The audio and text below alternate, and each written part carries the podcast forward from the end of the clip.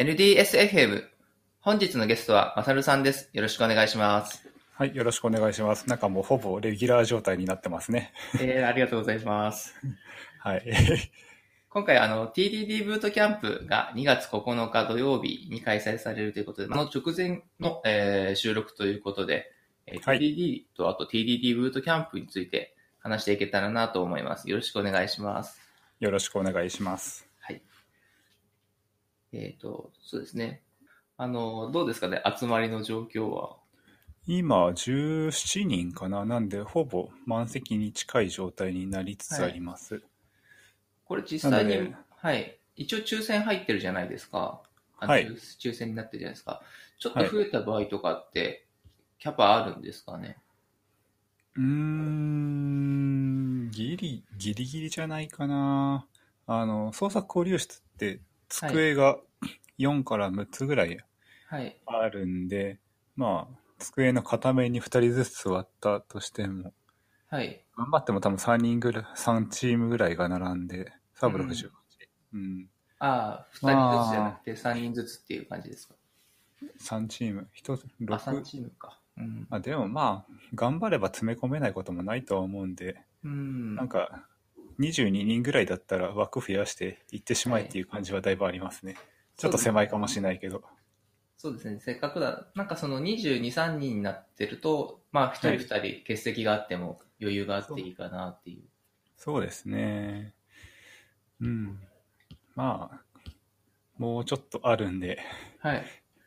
思いっきり溢れたらまあ抽選せざるを得ないんですけど、はい。まあそうそうじゃなければなるべく皆さん来れるようにしようかなと思います。そうですね。案外県外からの方も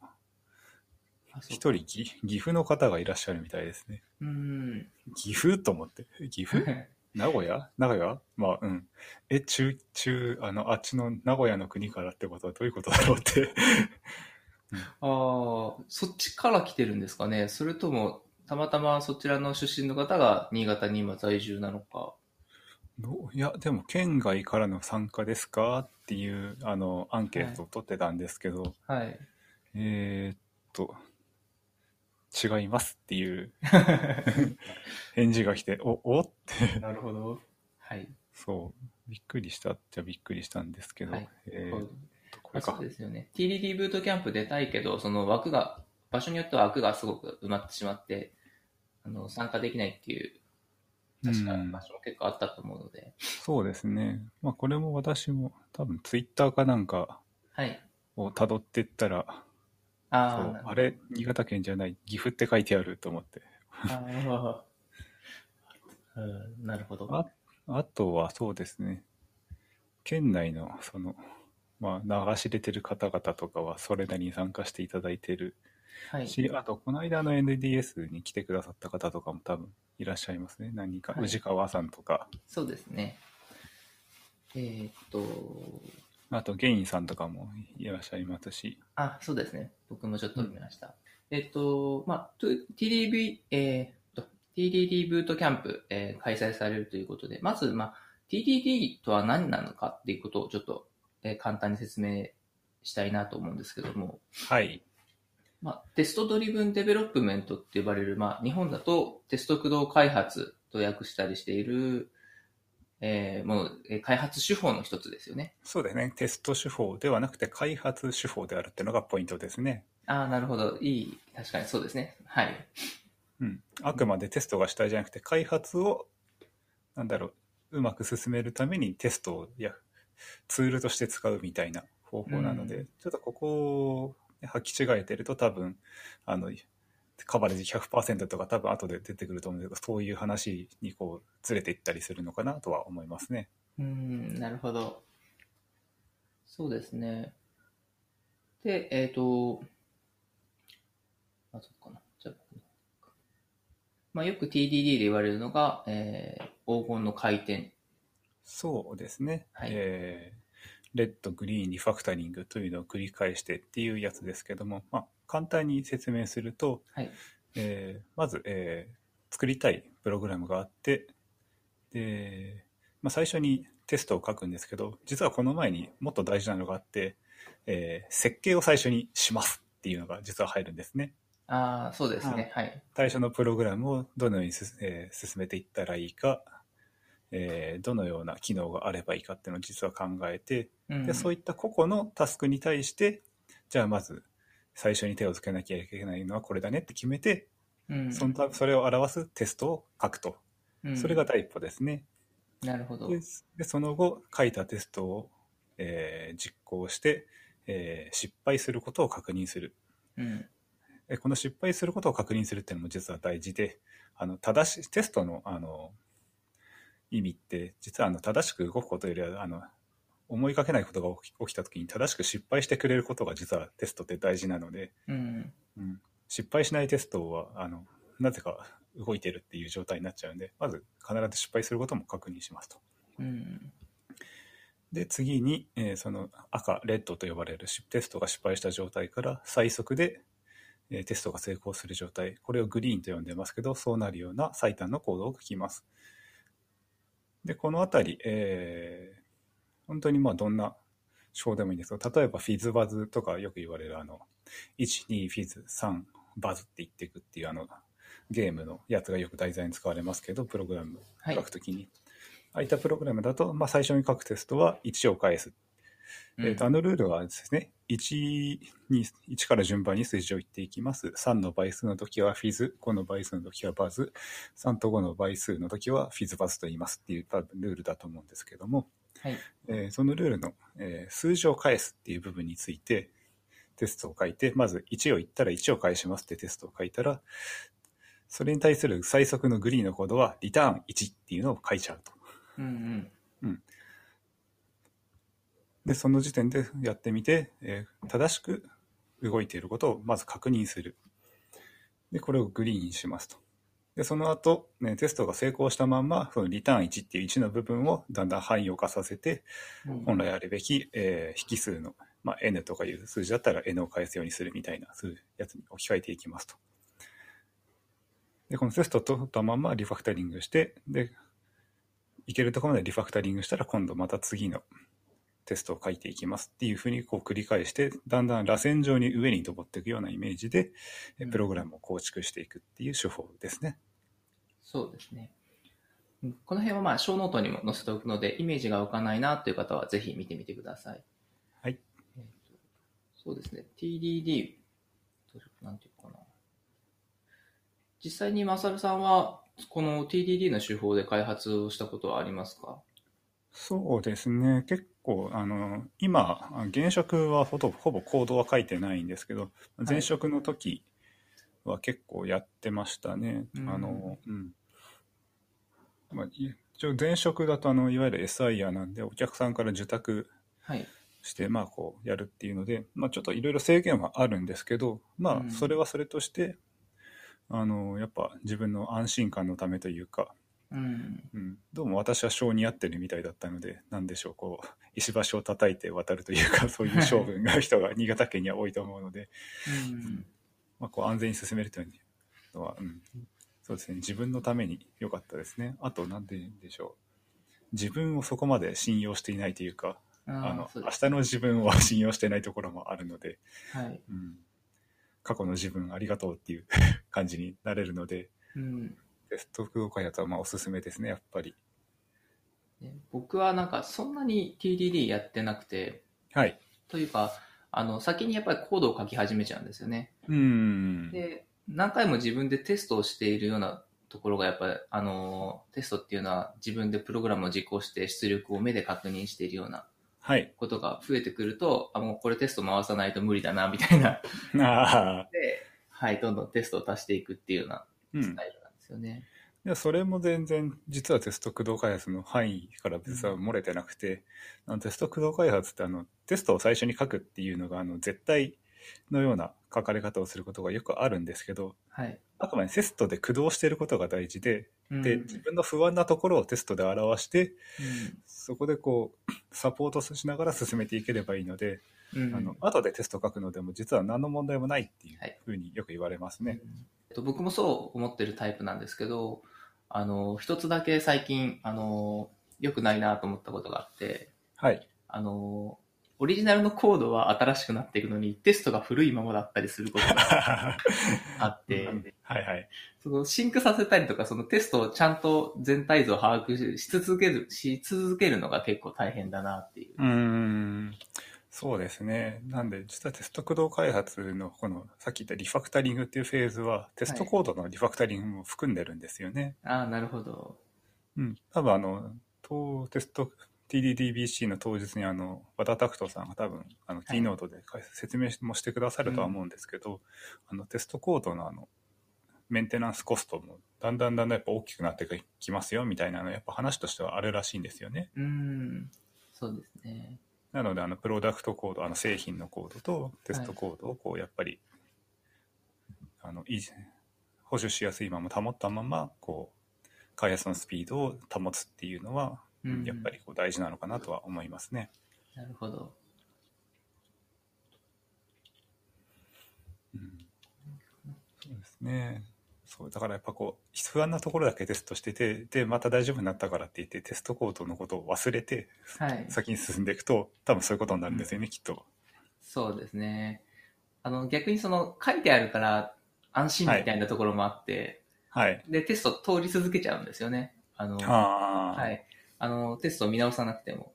っていうことああ、で、とそうか、だんだんだんだんこう、テストが増殖していくってやつですね。あ、そそうっちじゃなくなんだて、最初の頃にが、結構頑張って、ある程度あーその、例えばバージョン、まあ、1を作ったタイミングではいはテいストしっかり書いたんですけど、はい。バージョン1.1、1.2、1.3となっていくと、機能がちょっとずつ追加されていって、うん、はいそ。のそこの部分のテストがちょっと足りてなかったりするんですけど、ああ、はいそっかそっか。うん。なんですけど、テストは名目上通ってるので、 あなるほどなるほのあの、すげえ安心してるんですけど、あれちょっと待って、ここのテスト足りてなくないみたいなのが後で気づくことがあって、ど ああ、わかります、わかります。ちょっと駆動開発できてないなと思う、はい、時がありますね。 うん。まあでも、それ多分気づいた時には書き足したりもするわけですよね、きっと。はい、そうですね。まあ、その、だからテスト駆動開発みたいな、まあ理想形でいう、テストをまず先に書い何をするにしても書いちゃうっていうのは、うん。あの、まあ、いいスタイルなんだろうなと、改めて最近思わされることがありました。そうですね。あの、いなんだろう。ある程度、こう、慣れてくれば多分いいんですけど、まあ、最初に冒頭する人は、あの、うん。あのいわゆる型ってやつですね。しはい。あの、主ハリーの主みたいなやつで、うんまあ、まず、型に沿って最初にテストを書くっていうのは、ううんその習慣づけって意味もありますしあとさっき言った設計の話もそうなんですけど、あの保守しやすい行動を作るためには、絶対こう入力と出力の組とか状態とかを考えざるを得ないのではい。はい。それを考える癖をつけるためにもテストを最初に書くっていうのはあの、うん。そういうことうん初心者から中級者初初級者中級者に上がっていくところであの、うん教育目的でぜひやってほしいなとは思いますね。確かにそうですね。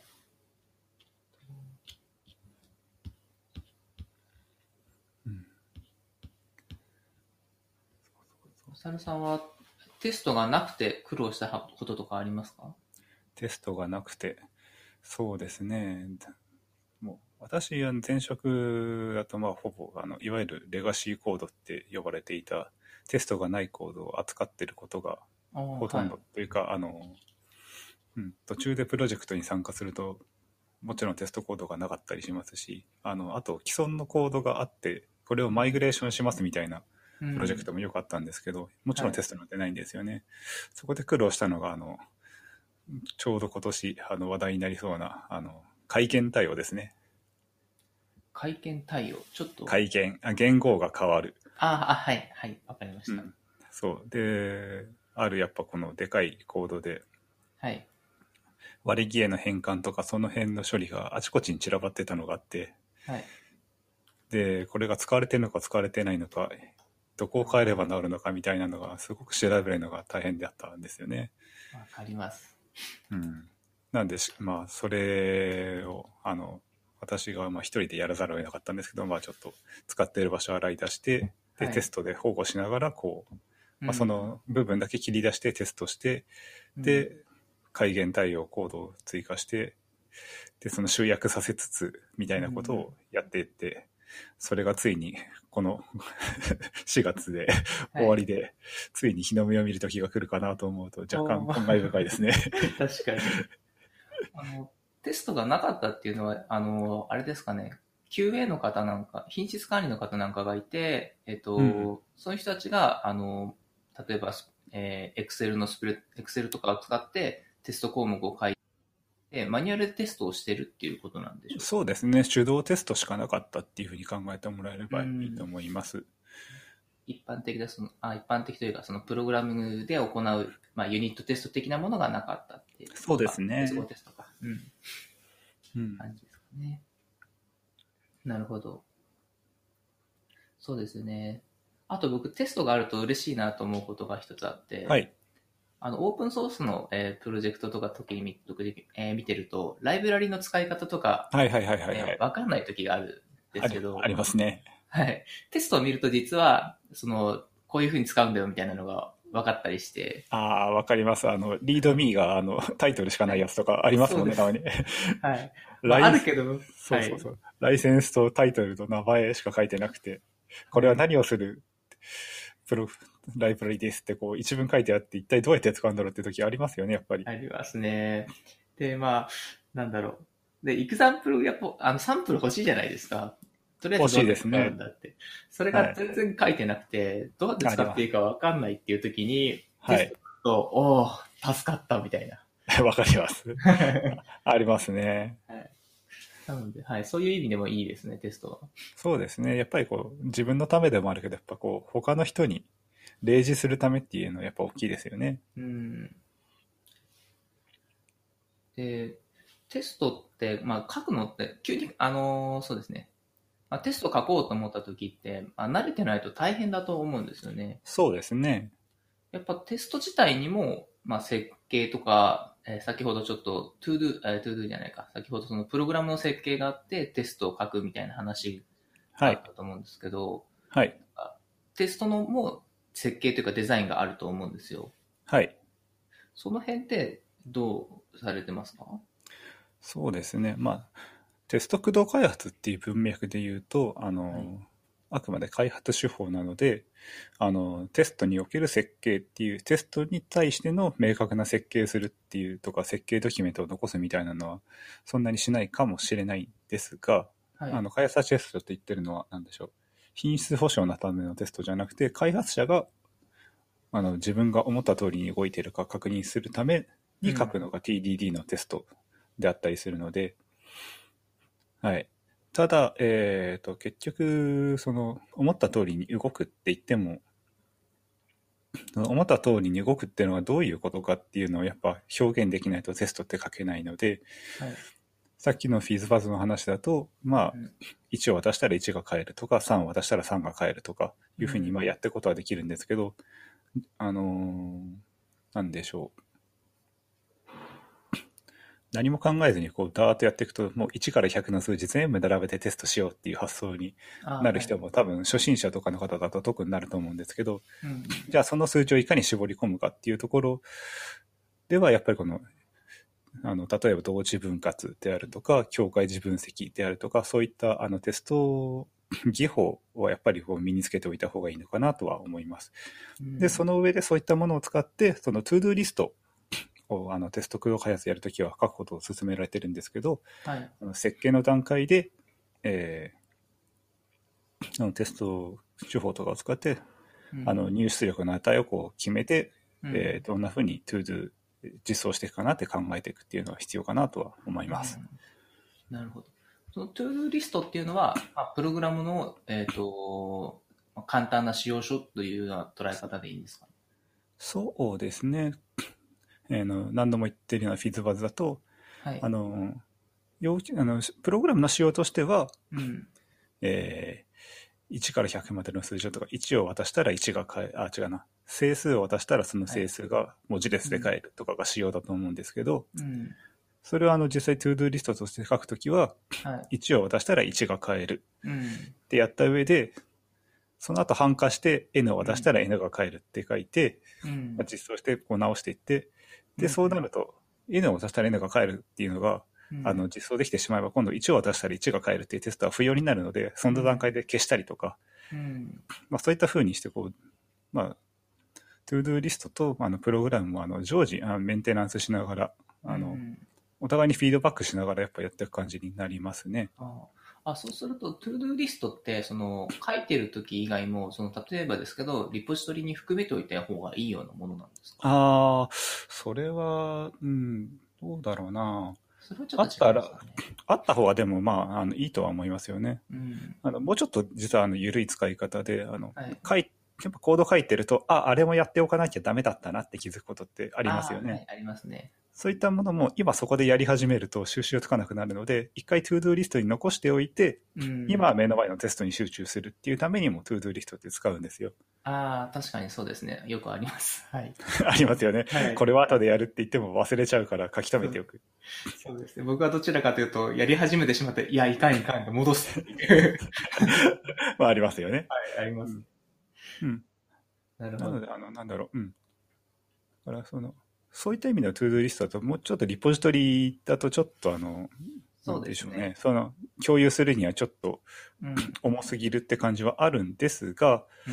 とはいえ、例えば、あの、一人で開発進めていく中で、うん。うんあの、一人で OSS とか書いやってると、きっと何日とか結構長い間にわたってはいや。っていくことになるので、あの、忘れないためとか、あと、複数人でやる場合としては、ああ、そうですね。やっぱ含めておくと、やっぱ非同期にこう、トゥードゥーリストを見ながら作業できるっていう利点はあるので、うんう。ん、開発体制とかにもよるとは思うんですけど、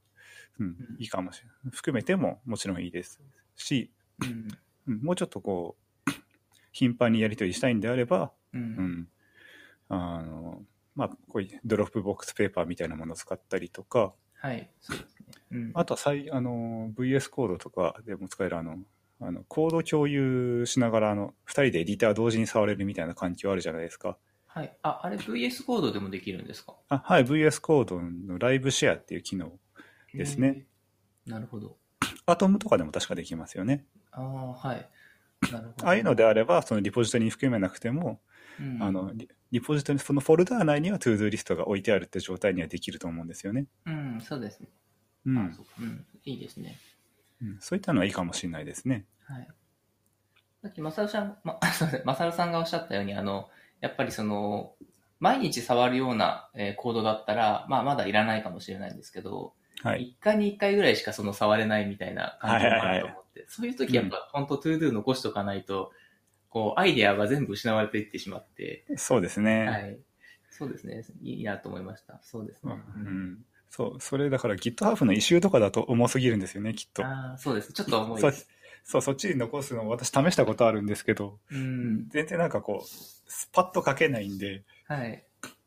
こうなんかあんまうまくいかんかったなっていうのがあって。うんなんで多、分、あっちはもうちょっと多分、流度の大きいそううん。フィーチャーみたいなものでやっぱ使うべきなのかなっていう感じはちょっとしますね。そうですね。あの、ちゃんとクローズしたりとかして、うん。はい。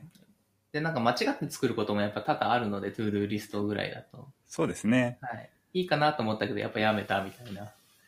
はい。それぐらいカジュアルなものの方がいいかなという気がしています。はい。なんで、あの、トゥードゥーリスト、はいあの、TDDBC だと、あの、多分 A4 の紙とか、その場に用意して、手書きでやってもらうああ、そうです。感じにもしてたりしてますね。まあ、それは、あの、ペアのやりか、やりやすい方法でうんやってもらうんですけど、うん。もう2人でペアプロでやるぐらいだったら、もう紙にダーッと書いていくのではもいいいかもしれないですね。いいですね。うん。はい。そうですね。でまあ、ざっくりと、まあ、TDD について話してきたんですけども、はい。まあ、今回2月9日開催される TDD ブートキャンプに参加すると、実際に、まあ、うん、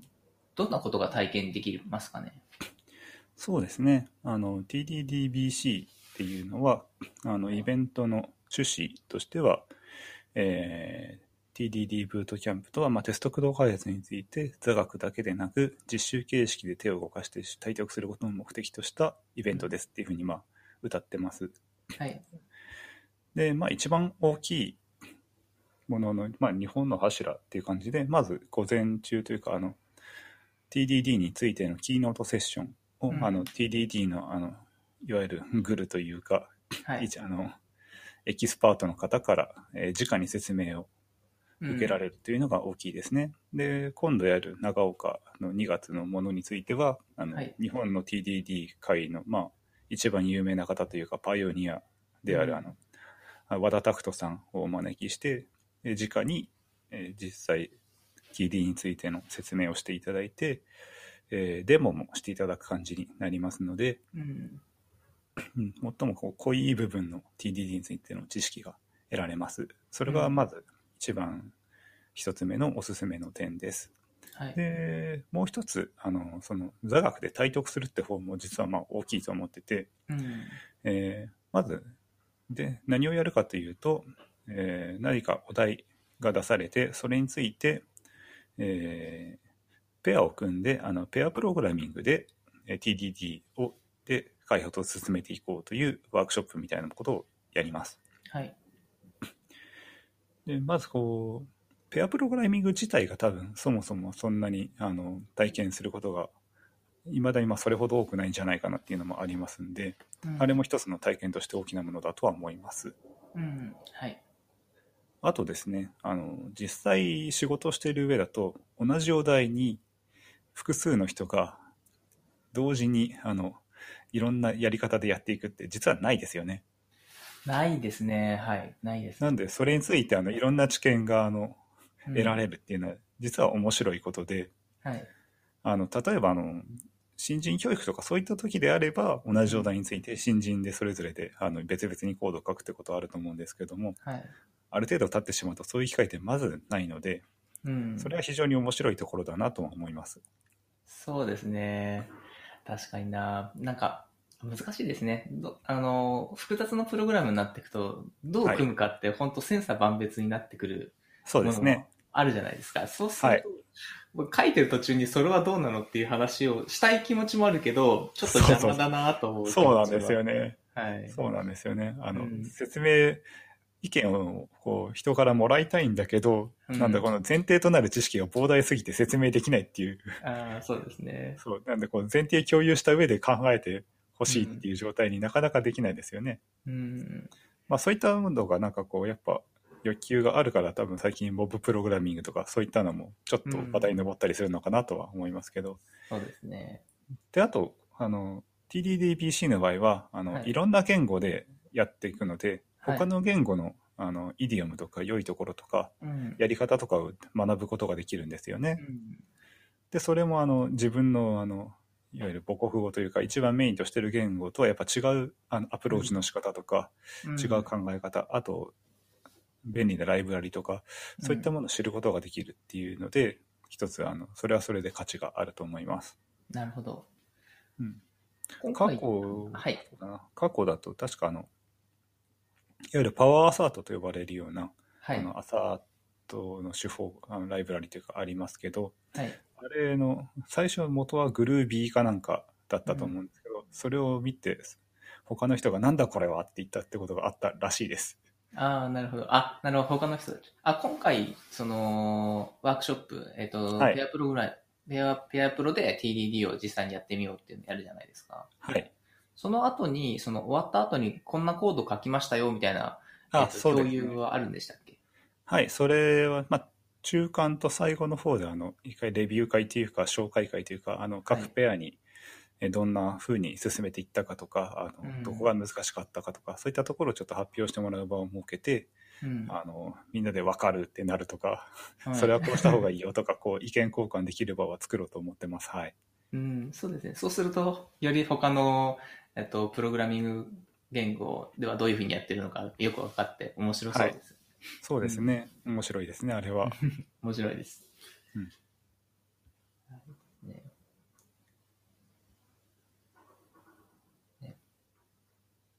ああ、そそうだな。あと、長岡っていう、はい。ところの視点で言うとあの地方における祭開催ってことで、あ、はい。えーこういうイベントでやるとあの、まあ、和田さんもそうなんですけど、うんあのティーチングアシスタント TA の方とかであのその他の、まあ、都市部とかそういうエキスパートの方々を外部から招いてその風をちょっとうん味わえるっていうところはあるかもしれないですね。地方のだけ、地方の勉強会イベントとかも、それはそれで楽しいんですけども、はいまあたまにはこう他の空気というか、そういったものに触れられるっていう場もあった方がいいかなとは私は思うので、あ、そうですね。交流、その新しい、なんていうんですかね、普段触れることのできない人との交流の場所として、はい。はい。またちょっと、県内だけとは違う雰囲気を味わえるんじゃないかな。うん、そうですね。そういったところはいいところだと思います。はい。うん、なるほど。はい、そんな感じで TDD ブートキャンプおすすめですので、はい。えーぜひぜひ参加してください。はい。あともうちょっと枠空いてます。はい、お願いします。で、まあもう少し、えー話していこうかなと思うんですけど、はい。テスト、えーよく言われるそのカバレッジはあるい。じゃないですか。はいテ。スト駆動開発なんかを見てると、まあ、まずテストを書くっていう方向から、カバレッジ100%を目指すものなのかなっていうような気もするんですけど、その辺はどう思われます かそうですね。えっ、と、カバレージ100%っていうと、こうなんか、うん、こう主語が大きいというか、目的語が大きいというか、はい。まずカバレージって何よってところの話を多分していかなきゃい けなくなるんだよね。まあ、そこをどういうふうに、まあ、定義するかっていうとおかしいかもしれないですけそうど。です。ね。あの、なんかあるじゃないですか。はい。えっ、と、全部の、全パスを通ることを100%とするかはい。とか、そういった視点とかもあるんですけど、うん。まあ、まずあの、一番大事なところとしては、まず100%を目指す必要はないよっていうことは、まず、うんあの、言っておきたいことの一つではありますね。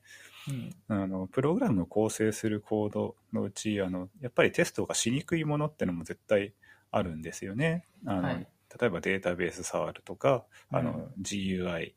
を操作するとかいったところとか、うんあと、ネットワークアクセスが必要になるものとか、うん。うん、そういったところも含めてカバージ100%にしようと思うと、うん、あのいくら時間があっても足りないというかうん。ことになってきます。でまあここでちょっと、まあ、例えば分かりやすいところで GUI、UI のテストについて話そうかと思うんですけれどもはい。そもそもあの UI の自動化テストっていうこと自体のハードルがそもそもすごく高いんですよね。うん。うん、GUI のそのプラットフォームごとにあの全部仕組みが違うのでその仕組みをこうなんとかハックして動かしたように見せかけるっていうライブラリは、えー各プラットフォームであると思うんですよね、う。うんん、例えば Web だとセレニウムとか、まあ、そういうやつですよねはい。あと、うん、Windows のアプリとかでもやっぱりその Windows のアプリをこう外部から動かすとかいう仕組みはあるにはあるんですけどもうん。やっぱその準備が大変ですっていうのがありますとはい。さらに、あの、あの、UI って実は、あの、ユーザーの要望とか、あの、外部要因でコロコロコロコロ変わりやすいはってい。いう面がありまして、なので、あの、頑張って UI のテスト書いたんだけど、1週間後にはもうすぐ変わってしまったみたいなことがあって、うんやっぱ UI ってやっぱテストしづらいんですよね。うん。なので UI に関するテストっていうのは、まあ、よほどあの大事な部分とか、あの変わらないことが分かっている部分とかでなければ、必ずしも書かなくてもいいかなとは私は思ってます。ああ、うんそうですね。UI のテストって、今、あまり想像ができてなかったんですけど、どんなことをテストするんでしょうかね。例えば、そのボックスが表示されてるとかをテストするんでしょうかね。そうですね、ボックスが表示されていて、なんたらボックスにハローと言って、ボタンを。をクリックしたら、えーメッセージボックスにハローワールドと表示されるっていううん。のを UI を通じて確認するみたいなコードを書く感じになるんですよね。うん。なんでボタンを押すとかいうのをテストコードから、あの、なんていうんだ、エミュレーションするというか、はい。うん、実際にプログラムを外部からこう何とかして、マウスを操作してやることをコードでなんとか実現するみたいなことになっちゃうんですよね。うん。なのでボタンの位置が変わったらダメとか、ボタンの名前が変わったらもう動かないとか、そういったことになりやすいんですよね。ありますね。うん、あそうですね。これも僕も経験的な、経験上だと、その、やっぱ何回も同じ UI のテストを手でやるんですよね。そうですね。はい。それが、めんどくさくなったら、プロ、あの、テストにすればいいのかなっていう。そうですね。実は際そうだと思います。うん、で、何回も叩くってことは、そこはそんなに変わらないところだろうから、やっそてうもですねコストがペイするみたいな考えができるかなとは思いますね。まあ、変わってもまたそこは、まあ、そんなに、なんだろう、全然なくなるみたいなことうんは、可能性は低いので、まあ、まず UI に関しては、まあ、えっ、と、ほぼほぼ、まあ、いい感じまで作っちゃってから、動作確認をする部分だけテストにするとか、なんかまあ、いろんな手法があると思うんですけど、はい。そういう方がいいかもしれないですね。そうですね。うん。ただまあその UI の中でも、あのーそのなんだろう、ボタンとかに関係しない部分はい。のロジックとかがあれば、その部分だけは例えば別のクラスに切り出して、そこだけテスト駆動開発するとかいったことも十分できるとは思うので、そうですまあね。まあ、そういったやつがやりやすくするために、あの、いわゆる MV アスターとか呼ばれる、あの、はい。レイヤー分けというか、あの、うん。アーキテクチャパターンがあるので、うん。うん。ああ、な MV アスタ、MV アスタリスク。いやそうですね。MVC とか MVVM とか呼ばれる、うんそうですねああいったものがそこでいかに、まあ、あの、他の部分、UI 以外の部分のテストを書きやすくしておくかによって、っていうのは大事ですよね。そうですね。うん。うんやっぱりこの処理の中に、あの、例えばこのテキストボックスうん1のテキストプロパティに、えー、ハローという文字列をくっつけてメッセージボックスにうんそれを渡しますみたいなコードを書いてしまうと Z しにくくなるので、はい、そうであすそ。こはこのメソッドなりクラスなりに切り出して、うんあの、うん、文字列を受け取って、あの、うん結果の文字列を返すっていう関数とかを、に切り出した上で、そこについてはテストするみたいな方向に行った方がいいと思いますね。うん、なるほど。ありがとうございます。とあとは、はい。うん。あ、そうですね。そんなもんか。あと、まあ、カバレッジ、今 UI の話をしたんで、で、カバレッジの面かっていうと、うん。プライベートメソッドの話はまた別にしますかね。どうしましょえっと、そうですね。プライベートメソッド。ああ、そっか。そうですね。まあ、カバレッジは100%目指さないっていうことなんですけども、その、うんえっと、例えば、プライベートメソッドが多いような、えーはものに関しては、まあ、極端にカバレッジが下がることがう。あるんですね。そういうふうな、その、あなぜならば、そのプライベートメソッドはそのテストがしにくい環境があるので、うん。このようなそのプライベート、えっ、と、メソッドのようなもののテストはどう考えてますかはい。これもプライベートメソッドっていうのも、あの、まずプライベートはい。っていうことは内部でしか使わないってことなんで、はい。あの、これを逆に変えると、あの外部から叩いたときに、その内部のメソッドがうん。通って、やっぱり結果が出てくるっていう考えなので、うん。基本的には、そのパブリックなメソッドを通じて、プライベートメソッドのテストが行われたとみなすようにするのうがんいいかなとは思います。なるほど。とはいえ、多分、あの、複雑な処理がいっぱいあるようなプライベートメソッドがあって、これについて外部からパブリックで全部テストするのすごく大変なんだよっていうケースが出てくる時もありますよね、きっと。ありますね。うん。そういった時は、多分それはもうプライベートメソッドにしておく理由が少なくなってるんじゃないかなっていう。あの、それをの、そのプライベートメソッドが引き受け引き受けているうん。処理を専用にやるクラスとかモジュールとかあの関数とかとして切り出してうん。でそれはそれとして別途、えーテストを書きながらやっていくようにしていくべきなんじゃないかなとは思いますね。うん。うん、なのでプライベートメソッドにしていた部分は、えー別のクラスを入してうんとか、あの別でそれを、えー呼び出す形に書き換えてうん。っていう感じにしていくべきなのかなとは思います。はい。なるほど。えっと、僕が知ってる環境だと、は例えい。ば Go 言語だと、うんえっと、スコープ、同じスコープ内でテストをかけるんですよね。はい。はい。なので、プライベートな、えっ、と、まあ、ファンクションも、えっ、と、テスト書きやすいんですけど、うん、はいはいはい。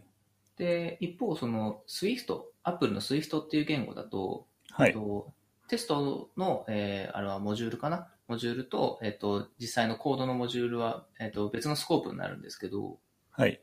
えっと、テストコードの中に、その、テスティングっていう、その、えっ、と、オペレーターがあって、はいはいはい。それを使って読み込むと、えっ、と、えーなんだろう、プライベートメソッドも読み込めるような、テストの時だけ特別に読み込めるような、うん。えっ、と、なんだろうな、機能があるんですよ。はい。この辺 C シャープの方はどんな感じですか C シャープでも似たようなものがあって、はい。 C シャープのそのスコープの考えなんですけど、まああのパブリックとあとはい。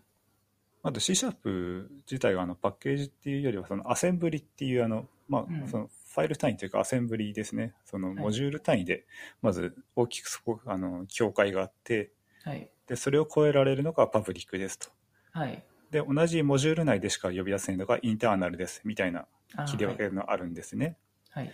で C シャープの場合はそのプロダクトコードうん。を一つのモジュールテストコードを一つのモジュールみたいにして作ることが多いんですがはい。でそういった時に、えーここの名前のテストモジュールにだけ見えるようにうん。するっていうような属性っていうのが、まあ、C シャープには仕組みがあってそれをクラスとかにつけると、はイい。ンターナルスのものをこのアセンブリだけは見れますっていう感じあでーやることはできます。なるほど。やっぱそういう仕組みは、えっ、と、求められているんですね。うん、やっぱりあるんですよねどうしても、うん、パブリックにすべきではないけれどもうん。テストはしできた方がいいっていうケースはやっぱあることは間違いなくって、そうですね。うん、そうですね。切り分けたいけど、あの、まあ、例えばその一つのファンクションやメソッドが大きくなりすぎるから切り分けたいけど、それをパブリックにはしたくないみたいな、はいはいはいはいはい、こともありますしね。そうですね外部から呼ばれることは想定しないんだけどうん。っていうのはやっぱありますよねうん。そういった時はまあそういったその言語とかプラットフォームとかの機能を使ってテストするのは、うん、やぶさかではないというか、はい。うん、仕方ないのかなっていう感じはしますね、うん。なるほど。うん、ただまあ基本的にはでもなるべくそうですねあのしっかりとあの本来見えるべきでないところはあのさっきも言ったプライベートはパブリックなりその今言ったインターナルを通じて、インターナルとかそうですねあの同一モジュール内とか、うんそういったところを通じてテストするようにしてっ、ていう方向にしていく方がいいかなと思います。まあ、その方があのそれぞれのオブジェクトというか型がちっちゃくなりますよね。うんあはのい。一つのことだけやるっていうものがいっぱいできるので、はい。うん、やっぱプライベートメソッド全部やるとあのいわゆるゴッドクラスって呼ばれるあの何でも やるクラスとか型になっていきがちだとは思うので、はい。ああ、なるほど。うん。うんあそうですね。あの、C シャープのようにインターナルのような仕組みがしっかりしてると、よりあのテストとかも書きやすいんだろうなって思いますね。そうですね、うんまあ、Java とかでもあのパッケージプライベートっていうのがはい。あってあのアクセス就職種を書かないと、うん同一パッケージ内からはうん。見えますよっていう仕組みがあるので Java の場合はあの多分同一プロジェクトにテストコードとプロダクトコードを一緒に置くような慣習だったと思うんでそういう時はあのテストコード側をあのプライベートあ違ったプロダクトコードと同じパッケージに配置することで、うん。えーパブリックからは見えないんだけどテストコードから見えるという状態を作り出せますね。なるほど。ありがとうございます。そうですね。まあ、まさるさんテストを書くときって、あの、はいあ、そっか。あ何の言語について、まあ、C シャープのことについて伺いたいんですけど、はい、 C シャープの、えー、とデフォ、えー、とスタンダードなテストツールっていうのはもうきあるんですかそうですね、まあ、C シャープの場合だとビジュアルスタジオを使うことが、はいいまあ、未だに多いとは思うんですけど、はい。まずビジュアルスタジオに限って言えば、あのはい MS テストって呼ばれるあの、マイクロソフフトが出しているビジュアルスタジオに同梱されているテスティングフレームワークというかテストツールはあります。ト。なるほど。はい。なので、それを使っていれば、あのビジュアルスタジオを使った開発においては、あの、うん問題がないかと思います。ただあの最近あのオープンソースソフトウェアとかの世界もありますし、あのやっぱり .NET Core ってのもあってあの他の Linux とか Mac とかでも使えるようにしていきましょうとかあとうん Visual Studio Code とかを使って Visual Studio なくても開発できるようにしましょうっていうまあ流れはあるのでうんまあそういった方向でやるんであれば MS テストを使うとあの Visual Studio を持ってる人しか開発できないことになっちゃうのではい。そうならないためにはオープンソースのそのテストツールみたいなのを使います。で、今、まあ、昔からあるのが NUnit っていう JUnit と同じ流れを組むものと、 XUnit.net っていうのがありまして、最近はあの XUnit.net の方がよく使われてるみたいです。あの、マイクロソフトはその .net 系のあの ASP.NET コアとかああいったところのテストも XUnit.net で書かれてるみたいですね。うん。なるほど。デフォルトのツールがあったらなるべくデフォルトを使う方ですか例えばですね、Ruby なんかは、あの、はい RSpec っていうのがめちゃめちゃあの流行ったので、そうですね RSpec。書いてる人結構多いと思うんですけど、はい。もともと Ruby には組み込みのテストのライブラリがあるんですよね。まあ、そうらしいですよね。はい。で、そういうのがあるので、まあ、RSpec 人気なんですけども、外部に依存しないで、組み込みのテストツール使った方がいいじゃんって言ってる人たちも多く、たくさんいるんですけど。はい。この辺私は自分でやるなら、うん。うん、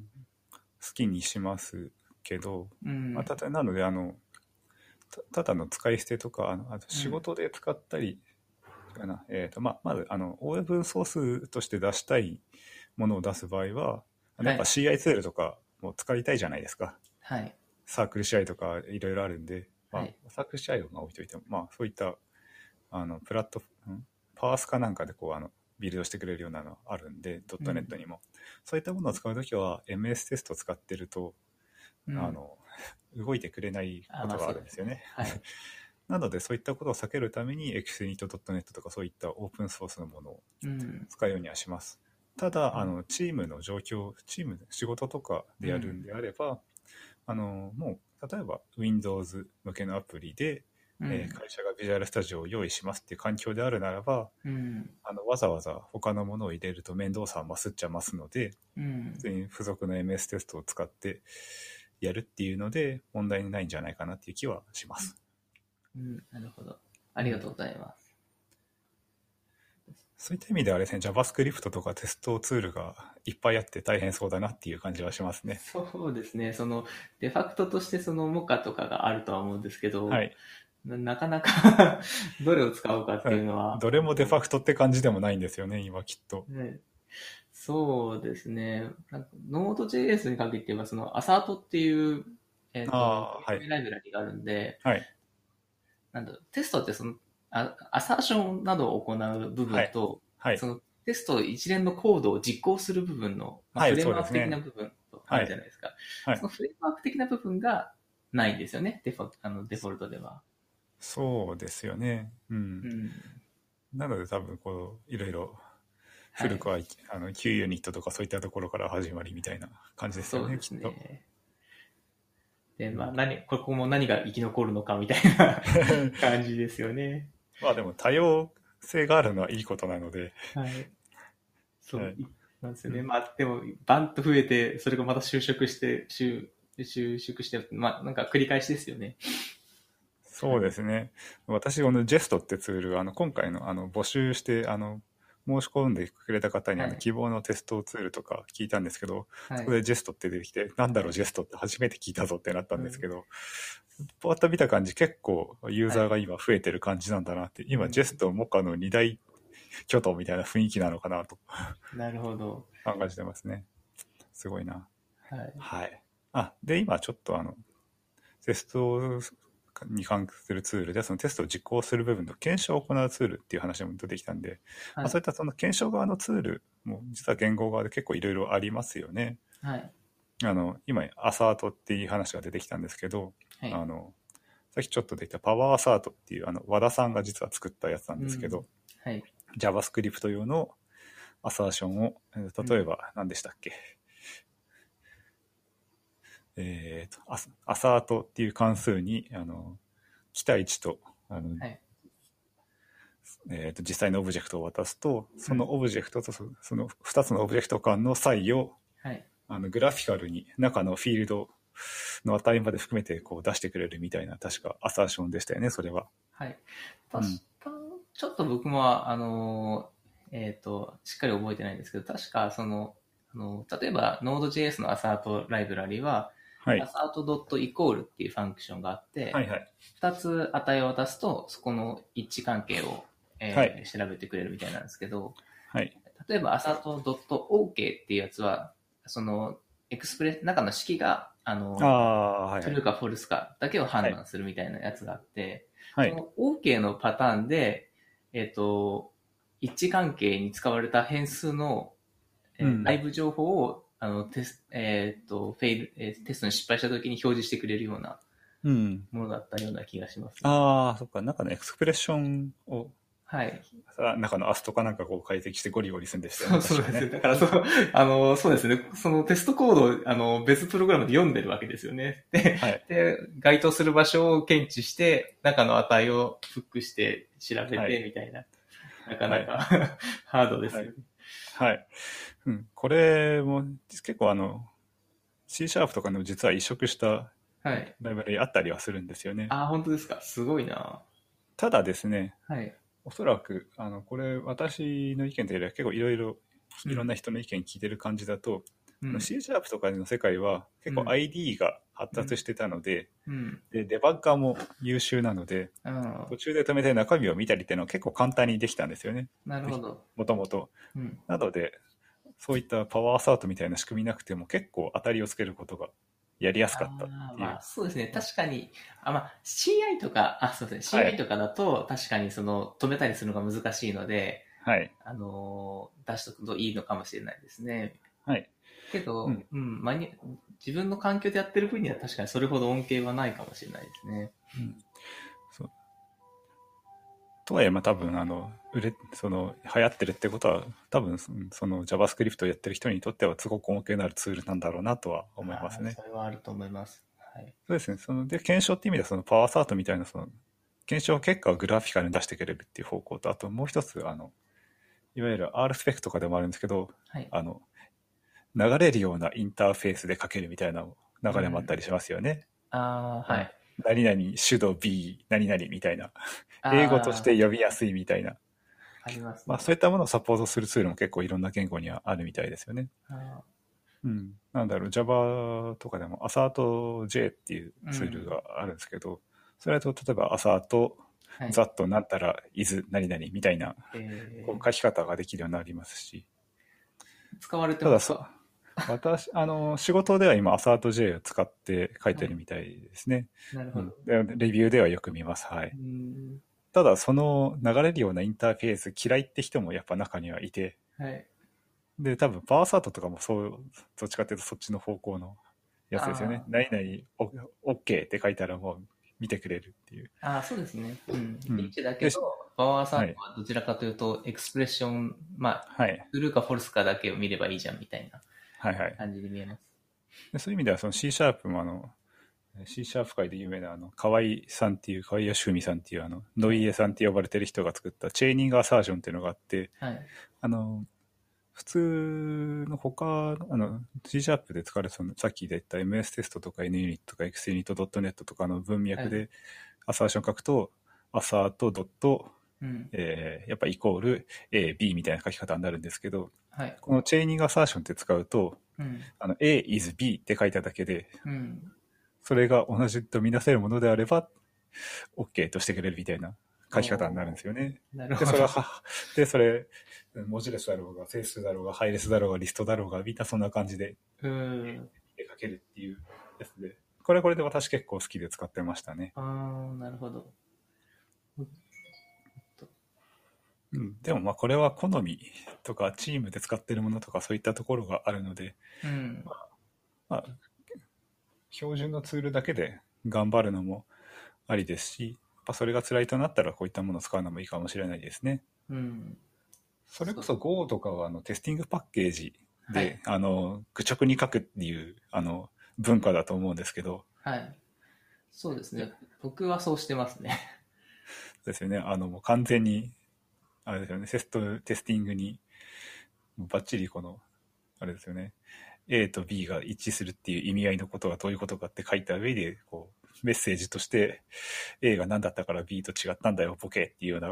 こそうう、メッですセーねジ。をゴリゴリ書いていく感じでしたよね、確か。そうです。つまりはその検証用の関数すらないっていう。そうですね、アサートに想像するものがないんですよね、確か。はい。あの、自分で if 文で、えーとかあ検証して、間違ってたら、あの、まあ、パニックじゃないですけど、あ、はい。そしてしゅテストを終了させるみたいな。 そうですよね。そういうスタイルですね。もうのハードボイルドですよね。ハードボイルド。ただそれが辛いって人、やっぱ中にはいるみたいで、やっぱそう、アサートかけるようにした Go の確かモジュールとかもなんかありますよね。そうですね。薄いやつだと単純にアサートだけの、えー、と関数群を提供しているパッケージもありますし、もっと大きいのだと R スペックみたいな、まあ、いわゆる、えー、とビヘイビア、えあー、ドーリブンデベロップメントとか昔言われてた、そういった方の、まあ、いわゆるスペック系の、あの、はい文脈でアサーションできるっていうのもあるんですね。はい、一応ありますね。ただ結構でかいですね、やっぱりパッケージ自体が。うんでしょうね。またうん Go で、まあでも Go は結構、その Ruby とか Python とかと LL となんか書き味が似てるから、書き味はそんなに悪くなさそうな気はしますけど。あーでもどうでしょうね。DSL 向きの言語では僕はないとは思ってるので。ああ、そっか。はどちらかというと、その C 言語ライクなあの文法に、うん、の方が読みやすいんじゃないかなっていう気もしますね。ああその頑張ってこうすなんかスペックみたいなことを書こうとするとどうしてもこうなんていうかいおかず的なものというか本来書かなくてもいいような記号が増えたりとかそういった感じになるんですかね。そうですね。あの、例えばその、あれは、まあ、クロージャーというか、その無はい名ファンクションというか、はいっていうのをその定義するのが結構、えっ、と、多いんですよね。うん例えば、ファンク、括弧、えー引数、あモードルチっていうのを全部書かなきゃいけないので、ああわかるはい、なんかその、もっとライトな言語は、まあはい、型推論とかもあったりするんですけど、その、はい、か、カッコだけでいいみたいな。はいはいはいわかりますわかります。あっちだったら、すごく綺麗に書けるんですけど、うもうんまあそこまでじゃないので、うん結構見た目は綺麗ではない気はしますけどね。そうですねあのちょっとその似たような感じであのあの C シャープとかにあるリンクってものがあるじゃないですか。はいあ。のいわゆるチェーニングなこうインターフェースでこうパイプライン処理するみたいなやつがあるんですけど、はいあれを JavaScript でやった Link.js っていうのがあるんですけど、さっきそれがやっぱさっき言った河合屋さんが作ったんですけどはい。やっぱりその JavaScript の宿命というかはい。あのクロージャー部分に必ずファンクションって書かなきゃいけなくなるんですよねあそうですね。なんで見た目がそんなに綺麗じゃないっていううん。毎回毎回そのクロージャー部分にファンクションで無名関数がこう並ぶみたいな感じで うん。そんなにやっぱ書き味が、うん、便利なんだけど、綺麗かって言われると、うーんっていう。なるほど。あそうすると最近の ES、まあ、2016か、はいあ、ES6 かなあなんていう表現か忘れましたけど、はいとかだと、あの、アローファンクションっていうのがそうですねいわゆる。るまあラムダに近いもんですよね。はい。書けるので多分、だいぶそれではいい感じになったんじゃないかなとは思いますけど、はい。うんなるほど。確かあれですね、その前回の TDDBC の時に、あの、あ安倍さん、あの、オブジェクトティブ C で、はい。なんか、そのいわゆる R スペックみたいな文法を書けるみたいなライブラリ使ってましたよね。うん、自分のことながらあまり覚えてないですが。でもあれもだなんかこう、だいぶなんか、無理、無理くりこう頑張って書けるようにしてる感があったなっていう記憶はあるんですけど。はい。なんかその、オブジェクティブ C の、まあ C 言語ですけどね、あの、はいクロージャーパラムダが追加されたんですよね。あと、はい。それも、そんなになんか書きやすくない文法なんですよね。ああ、はい。なので、多分それを駆使して、あの、テストを書いてたんだと思うんですけど、まあ、はあまり書きやすくはないかなって思いまい。す。そうですね。まはあいやっぱ言語に向いた書き方ってやっぱあると思うんで、それを無理やりねじ曲げるようなツールはまあ、 そんなにおすすめはできないかなって気はしますね。そうですね、そう思います。はい。そうですね。なんかまあ、そうですね。まあ、いろんな言語から経歴があって移っていく人たちもいっぱいいると思うんですけども、そのそうですね。言語にはその言語のその、まあ、よく合ってるやり方っていうのがあると思うので、はい。無理、あの、まあ、トライはいいと思うんですけど、無理やり他から同じ、他の環境と同じことをしようとせず、そのはい言語に合ったやり方をちゃんと考えた方がいいかなとは思います。そうですね。はいはい。